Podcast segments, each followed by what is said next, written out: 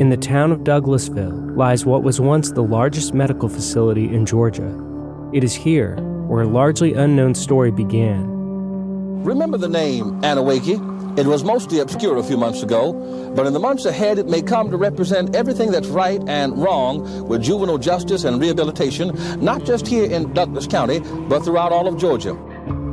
Louis Petter began the Anneewakee Center for Emotionally Disturbed Youth in 1962. For over two decades, thousands of patients would attend. It was based on what they called wilderness therapy. It started out with tents and shovels, and from there he built that massive complex, or his kids built it. By the brochures, I thought I was going to a camp. I didn't realize I was going to be locked up. It was kind of like a outdoor summer camp where you would live in some cabins and do outdoor things. They always seemed to leave out the slave labor, or as they called it, vocational therapy. Anneewakee was meant to break you down they wanted to make you into a machine. Anneewakee has come to represent the tip of an iceberg of discovery into the abuse of children.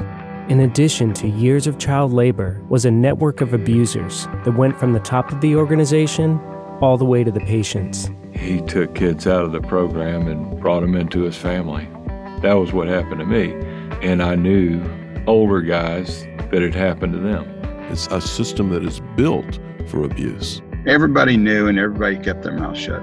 It would take decades for this abuse to come to light, largely in part to Petter's many political ties, some even reaching the White House.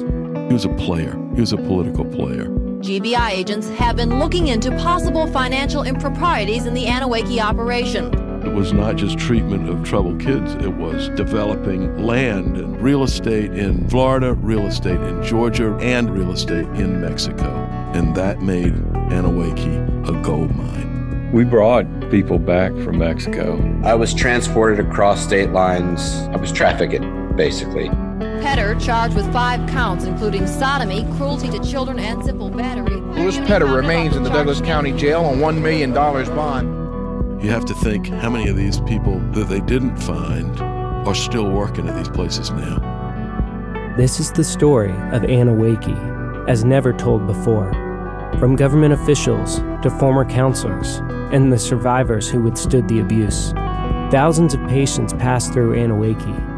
Some of them received justice, but many are still waiting. Camp Hell Anneewakee debuts April 27th. Listen and subscribe on the iHeartRadio app, Apple Podcasts, or wherever you listen to your favorite shows.